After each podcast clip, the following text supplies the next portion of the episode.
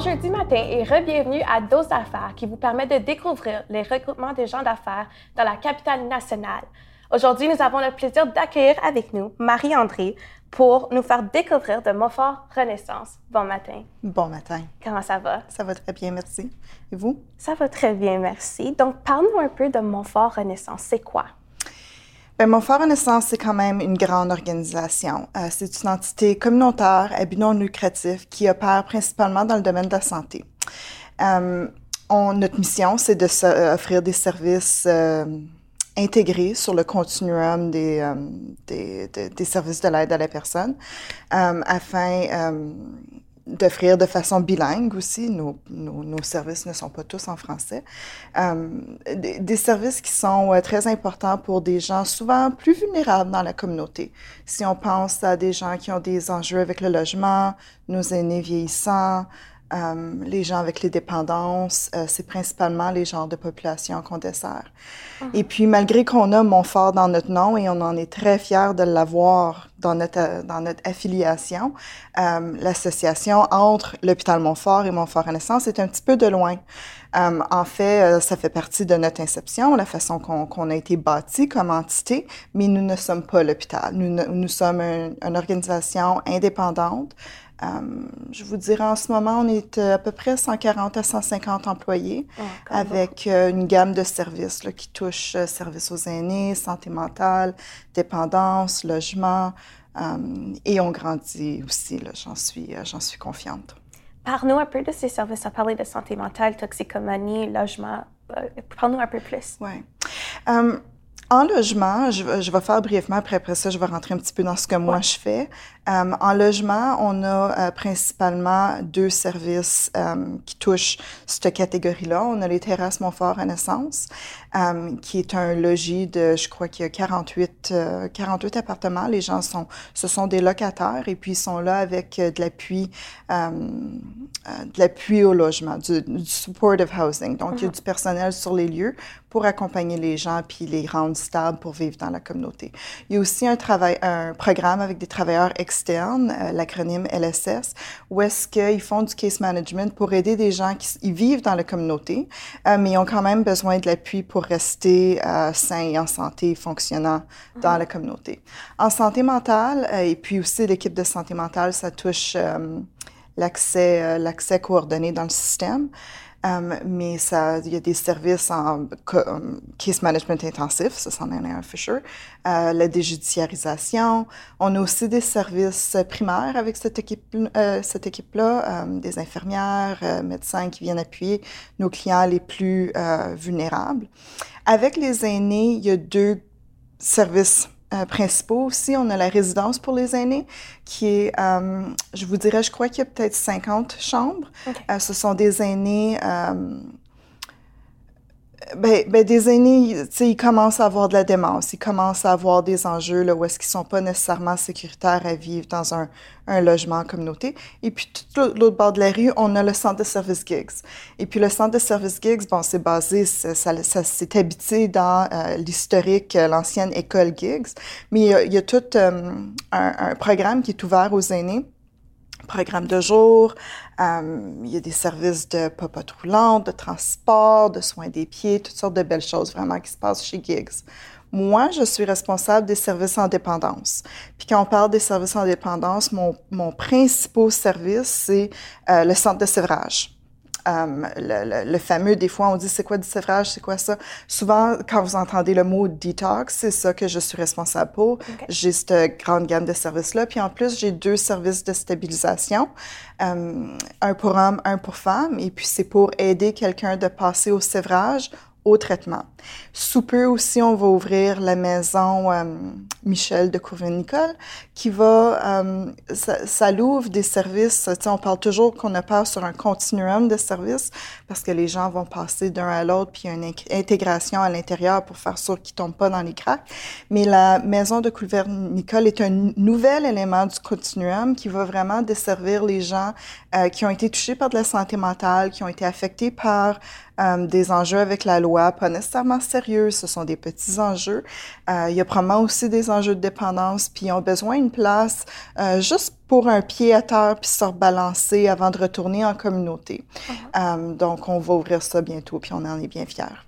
Bien justement, tu as mentionné ta spécialisation, le programme de sevrage. Parle-nous un peu plus de ce programme parce que c'est quand même un concept euh, qui est intéressant puis nécessaire dans la communauté. Ouais. euh, tout, le, tout ce qui touche la dépendance puis comment les gens ont vu ça, ben c'est certain, les gens ont souvent un intérêt, mais il y a souvent des choses qui sont pas nécessairement super compris. Donc, quand on parle euh, de traitement, euh, souvent, on va entendre le mot rehab. Quelqu'un a besoin d'aller à rehab. Quelqu'un a besoin d'aller à detox. Mm-hmm. euh, ces mots-là sont utilisés un petit peu interchangeables, puis ils sont pas. Vraiment, sur le continuum de service, il y a comme des, des phases où est-ce qu'il y a des choses vraiment spécifiques qui se passent à ces moments-là. Le sévrage, c'est la première étape. Avant même que tu puisses te rendre plus loin sur le continuum des services, c'est l'étape où est-ce que les gens sont le plus malades. Donc, ce qui arrive, c'est que quand quelqu'un a consommé pendant longtemps dans leur vie, que ce soit de la boisson euh, ou des stimulants ou des opiacés, euh, puis maintenant, vraiment, c'est... C'est, on appelle ça de la polytoxicomanie. C'est un mélange de tout. Souvent, les gens utilisent de tout. Euh, quand tu arrêtes de consommer, tu viens vraiment malade. Pas juste malade parce que tu es hangover, mais malade parce que ton système physique, biologique a changé de façon fondamentale. Donc, il y a des, il y a des, euh, à chaque fois que tu prends un dépressant tel un alcool, il y a quelque chose dans ton corps qui arrête d'être produit.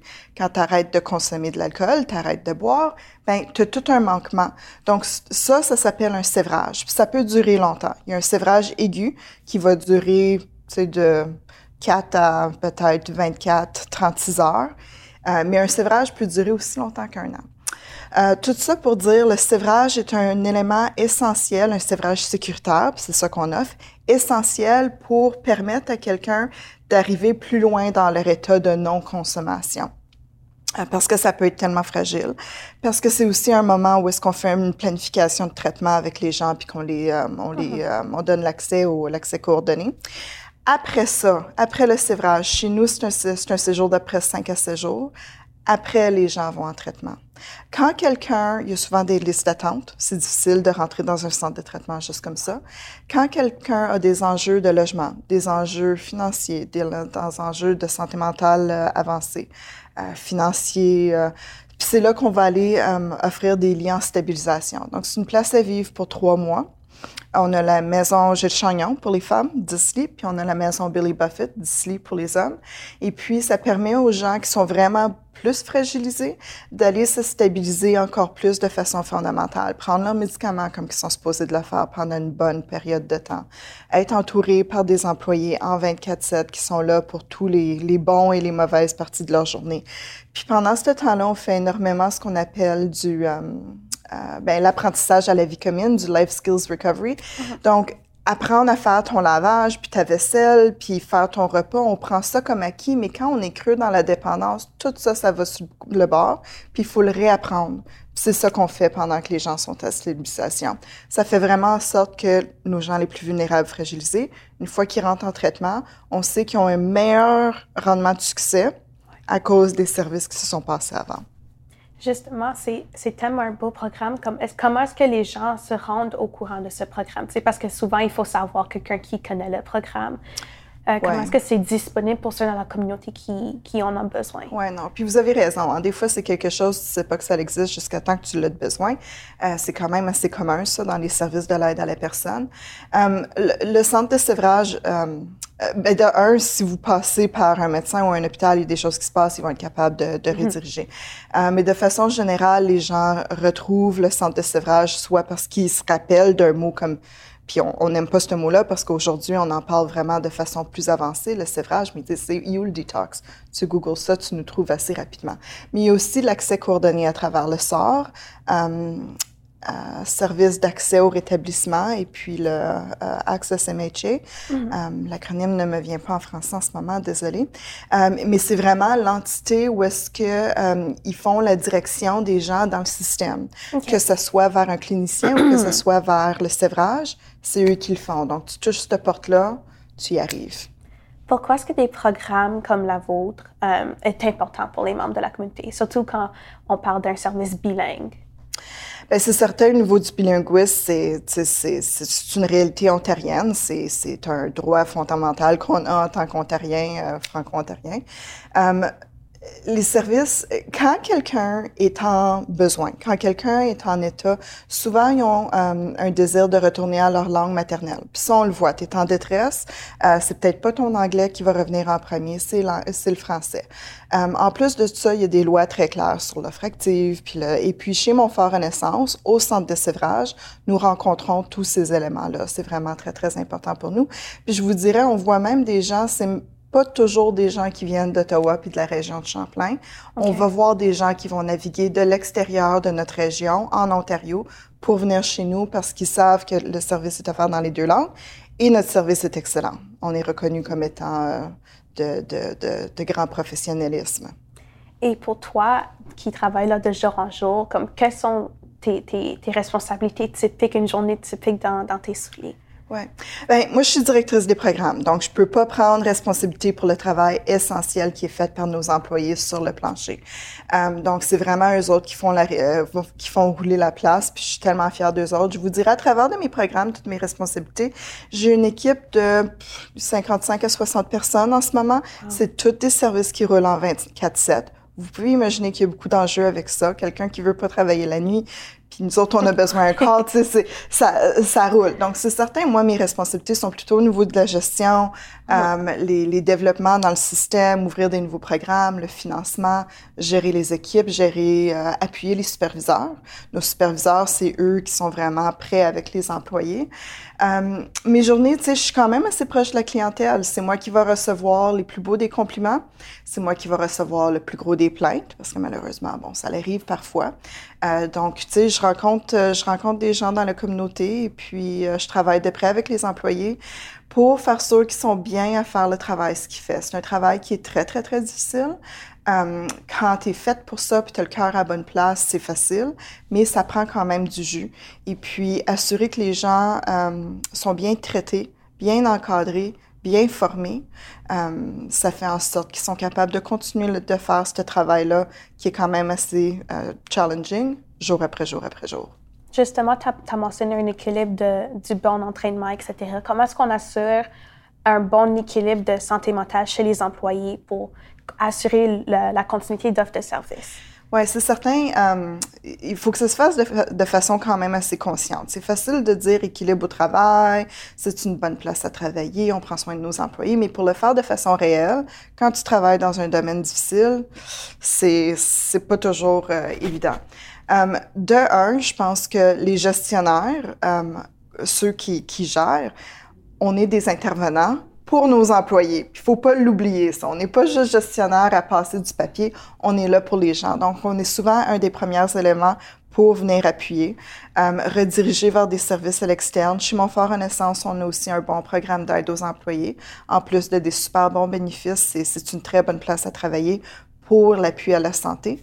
Euh, donc, c'est certain qu'on est capable d'aller chercher ces choses-là pour... Euh, et puis, faire souvent, dans, dans nos programmes, ce qu'on fait, c'est qu'on a régulièrement des rencontres d'équipe quatre heures de temps. C'est pas juste des rencontres de trois heures. Puis c'est de la formation. De la formation puis du développement professionnel. Puis pendant ce développement professionnel-là, on va toucher des sujets tels la, euh, la fatigue, euh, le, le burn-out, le mm-hmm. trauma, le, le, trauma vicariant. Quand tu vois le trauma d'un autre jour après jour après jour, et on sait que notre population en vit énormément, ça a un effet, un effet quand même assez significatif sur nos employés.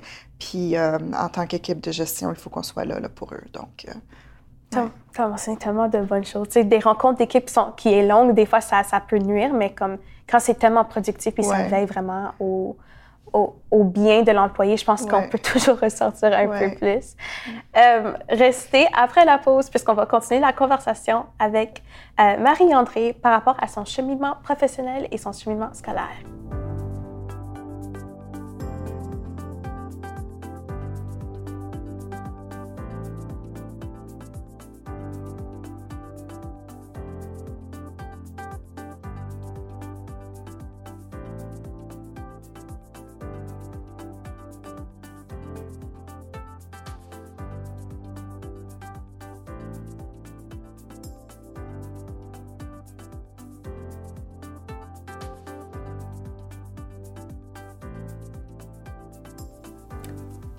De retour de la pause, on poursuit la conversation. Donc, euh, tu as mentionné que tu es directrice et de gestion de programmes de sevrage et de stabilisation. Euh, Parle-nous un peu de ton cheminement pour te rendre là. Parle-nous de comment tu as, Qu'est-ce que tu as étudié à l'école, pardon? Mm-hmm. Pour moi, ça a été un cheminement qui a été quand même assez intentionnel. Euh, je me suis jamais vue vraiment fonctionner, avoir des emplois ailleurs dans la communauté. Uh-huh. Euh, donc, je savais qu'au fond de moi, j'avais quelque chose qui m'appelait vers les services communautaires. Mon éducation à la base, c'est en psychologie puis en intervention sociale. So, j'ai eu l'opportunité d'apprendre toutes sortes de belles choses sur comment le cerveau fonctionne, puis les enjeux communautaires, euh, l'effet du pouvoir sur les gens, toutes ces choses-là qu'on apprend à l'université. Donc, j'ai fait ça et puis euh, j'ai commencé ma, petite carrière comme intervenante, intervenante euh, de plancher premier niveau comme tous les autres. J'ai travaillé en dépendance, j'ai travaillé en violence sexuelle et puis éventuellement, j'ai tombé dans une catégorie de services qui touche vraiment l'accès à l'information. et puis pendant mon séjour-là, j'ai été là quand même assez longtemps, presque presque 15 ans. Euh, j'arrive à plus de 20 ans de service dans la communauté. C'est quand même fou. J'aime penser que je suis jeune, mais paraît-il que je le suis plus.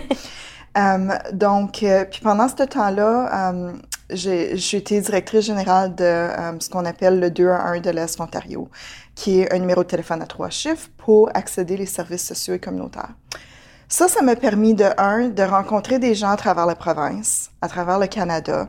J'ai tellement appris, j'ai eu accès à toutes sortes de... Euh, euh, du, développement professionnel à l'externe. J'avais fait un petit programme à Carleton, à, l'Université d'Ottawa, tout ça. Puis là, il est venu un temps où c'était vraiment, il fallait gérer mon changement de carrière.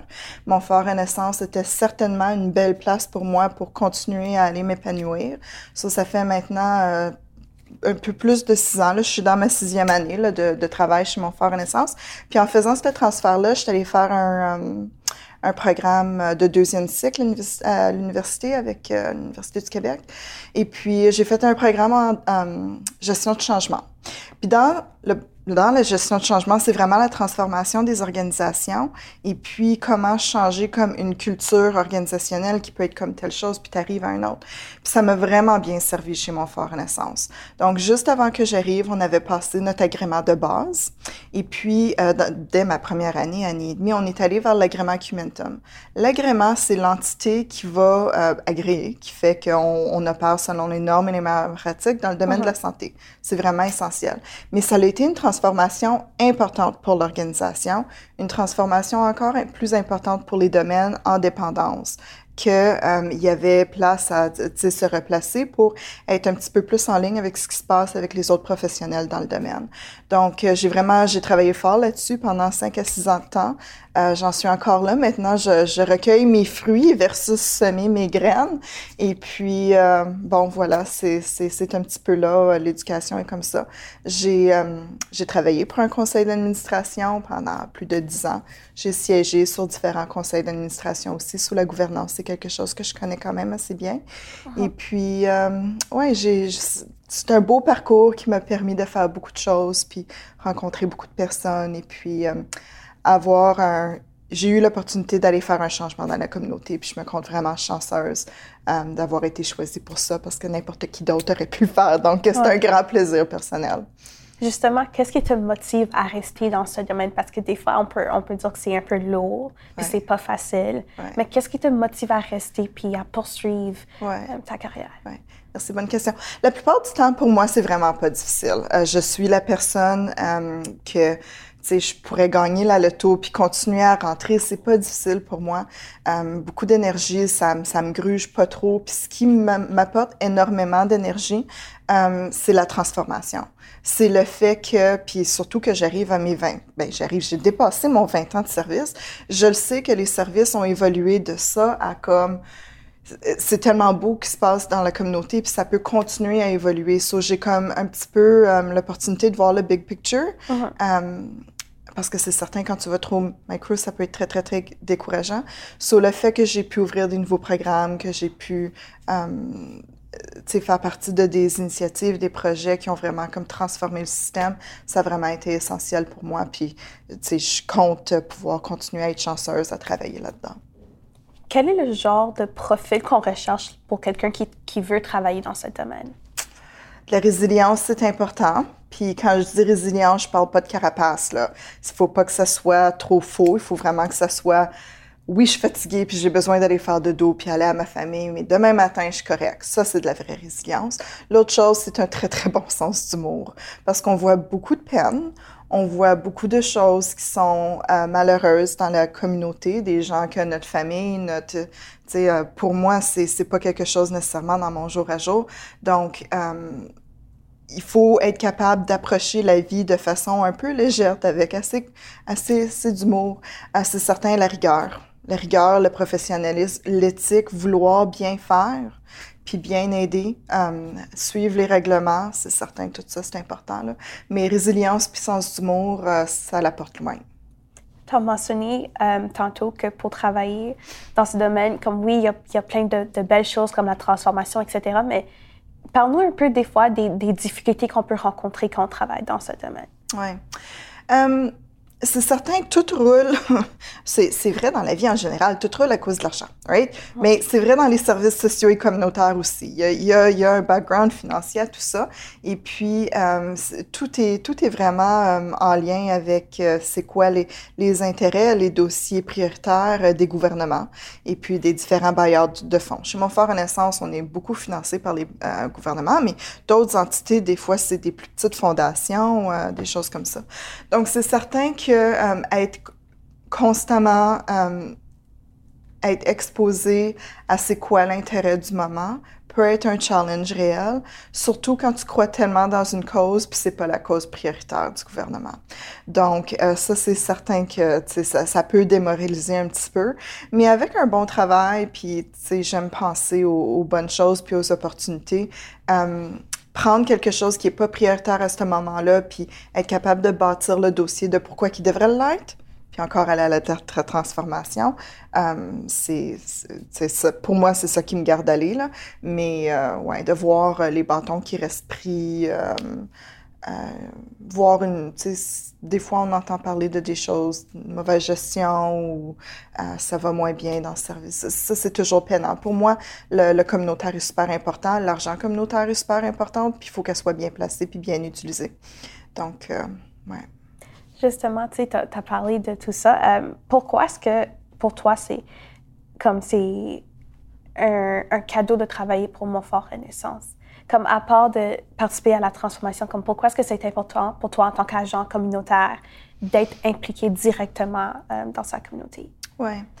Euh, ben, dans sa communauté puis avec Montfort Renaissance. So, fierté de travailler pour Montfort Renaissance. Un, parce que c'est une super belle organisation qui s'est développée avec une souche franco-ontarienne, euh, dont j'en fais partie. Donc, euh, je sens soi-même puis que je suis été, euh, sélectionnée pour faire partie de, du futur de tout ça puis bâtir. C'est un privilège et j'en suis euh, incroyablement reconnaissante. reconnaissante de travailler pour la communauté, savoir que sais, puis il y a des visages qui reviennent. Après 20 ans, il y a des gens, des fois, que j'ai vus au début de mon parcours comme intervenante, puis je vais les voir 20 ans plus tard. Euh, puis c'est vraiment cool de voir qu'ils sont encore en, en santé, vivants, dans la communauté, euh, à cause des différents services qui ont été offerts à ces moments-là. C'est vraiment aussi un très grand privilège. Parle-nous un peu de l'équipe avec qui tu travailles de jour en jour. Euh, belle équipe. Je suis vraiment chanceuse de. Ouais, je l'ai dit une couple de fois, là, puis je, je le mens pas. Mais mon fort Renaissance, c'est vraiment cool. So, euh, je, je, fais partie d'une équipe de direction. Donc, moi, je suis responsable des services en dépendance. Mais il y a d'autres directeurs dans les autres services. Puis, ils sont tous des petits bijoux. J'adore travailler avec eux. Je suis incroyablement chanceuse. Puis, en plus de ça, moi, j'ai ma petite équipe de gestion aussi qui va travailler dans nos opérations, dans les lieux. Donc, j'aime dire, j'aime ce que je fais, puis j'aime avec qui je le fais. Donc, euh, on rit ensemble. Des fois, on pleure ensemble parce que, bon, il faut bien, hein? C'est essentiel, ça. Il faut relâcher. Euh, et puis, nos intervenants sur les planchers sont des gens euh, vraiment très le fun. Euh, je vous dirais souvent, Indépendance, c'est un groupe un peu plus jeune. C'est pas, euh, tu sais, j'ai mon équipe, euh, tu sais, entre 25 35 ans, c'est à peu près. Donc, l'énergie est cool et le fun aussi. Et puis, ils ont des beaux backgrounds. souvent, ils vont aller travailler, ils vont aller chercher de l'éducation en service social, en correction. J'en ai quelques-uns quelques qui ont fait des fondations policières, puis qu'ensuite, ils décident oui, policier, c'était cool, mais aspect comme santé mentale, bien-être de la personne, c'est encore mieux. Ça, c'est un super beau fit pour nous autres, là, quand ça va chercher toutes ces, toutes ces euh, choses-là. Donc, euh, puis tu sais, c'est des gens super allumés. Souvent, ils sont encore aux études après travailler sur la maîtrise, puis ils se préparent à autre chose dans la vie, puis c'est le fun de les voir, euh, prendre, prendre leur vie en main pour, euh, pour avoir une influence sur le futur. Justement, tu as mentionné les différentes formations comme technique policière, etc. Je pense que souvent, quand on pense à tout ce qui est réhabilitation, stabilisation, on pense souvent que tu dois avoir un bac, par exemple, en santé. Mais clairement, tu, tu mentionnes que c'est pas nécessaire. Est-ce qu'il y a d'autres types de bacs ou de formations qui est recherché, qui rentraient parfaitement comme au sein de l'équipe? Oui. Um, spécifiquement dans, la catégorie des services en dépendance, la Fondation policière puis la, les services correctionnels est très fort parce qu'il y a un aspect, de, un aspect du travail qui est le monitorage pour la sécurité. Donc, c'est certain que ça, ça, ça, a un fit très, très important. Um, des fois, quand on va dans d'autres bacs plus, ça, ça devient un petit peu plus théorique. Et puis, la réalité, c'est que nos, notre travail est vraiment hands-on. Uh-huh. um, des bons, des bons travailleurs sociaux qui sont capables de passer de ta théorie à de la vraie pratique. Puis ça, c'est un art en soi-même. Um, ça fait des très, très bons membres euh, du personnel là, aussi. Um, donc, je vous dirais, là, c'est... Des fois, on va se faire surprendre par quelqu'un qui est allé comme faire complètement autre chose, puis leur cœur les a ramenés, puis ils l'ont tellement à eux qu'ils ont du super beau succès. Puis euh, dans ces cas-là, on va les recruter, puis on va les bâtir à l'intérieur. il y a beaucoup de formations euh, qui existent. Il y a des programmes en ligne gratuit qui existe maintenant aussi pour se spécialiser en dépendance. Et puis, euh, il y a façon à aller bâtir les compétences de quelqu'un. Ouais. Pour ceux qui, qui, souhaitent découvrir un peu plus comme de votre équipe ou même de ce que vous offrez à la communauté, comme, comment est-ce qu'ils peuvent le faire? Pour apprendre plus sur mon fort Renaissance. Oui, comme des services que vous offrez, etc. Oui. Et certainement, on a un très, très beau site Web. um, il a été, oui, ça fait pas si longtemps ça que ça il a, qui a été refait. Là. Puis le site Web a énormément d'informations. Il y a des choses sur nos politiques, nos procédures, l'environnement de travail, la famille de services, euh, philosophie, les valeurs de mon fort Renaissance, les axes stratégiques, toutes ces belles choses-là. Um, c'est une organisation très, très intelligente. Um, très intelligente et intentionné et comprendre l'intention derrière mon fort Renaissance avant de décider d'en faire euh, partie, euh, c'est cool aussi. Puis c'est ça, notre site web. Euh, si on n'a pas l'opportunité de rencontrer quelqu'un un à un, c'est déjà une très, très belle source. Puis, pour ceux qui souhaitent prendre contact avec toi, comme, comment est-ce qu'ils peuvent le faire? Avec moi personnellement? Oui, comme si ils sont intéressés, ils ont appris à te connaître, ils ont plus de questions. Bien, certainement, on peut appeler le centre de sévrage. Euh, le, courriel euh, d'introduction chez mon fort Renaissance, c'est info.mri.ca. Euh, souvent, on se fait rediriger les, les, questions du public par ce courriel-là. Ça, j'inviterais n'importe qui qui veut en savoir un petit peu plus sur nos services et l'équipe à communiquer avec le info.mri.ca. Puis, si tu pouvais décrire ton équipe en cinq mots, que dirais-tu? Belle, dynamique, euh, rigueur, je suis rendue à trois. Belle, dynamique, rigueur, euh, contrôle, plaisir. Et si tu pouvais découvrir mon fort Renaissance en cinq mots? Innovation, collaboration, excellence, développement. Il m'en reste un autre? Oui, un autre. Euh, ben, le fun. Pour ceux qui souhaitent découvrir davantage sur Montfort Renaissance, n'hésitez pas à aller consulter leur site web euh, tel que mentionné. Et on se revoit la semaine prochaine. Aussi, n'hésitez pas à consulter le site web du RGA pour euh, découvrir leurs services. À la semaine prochaine. Merci.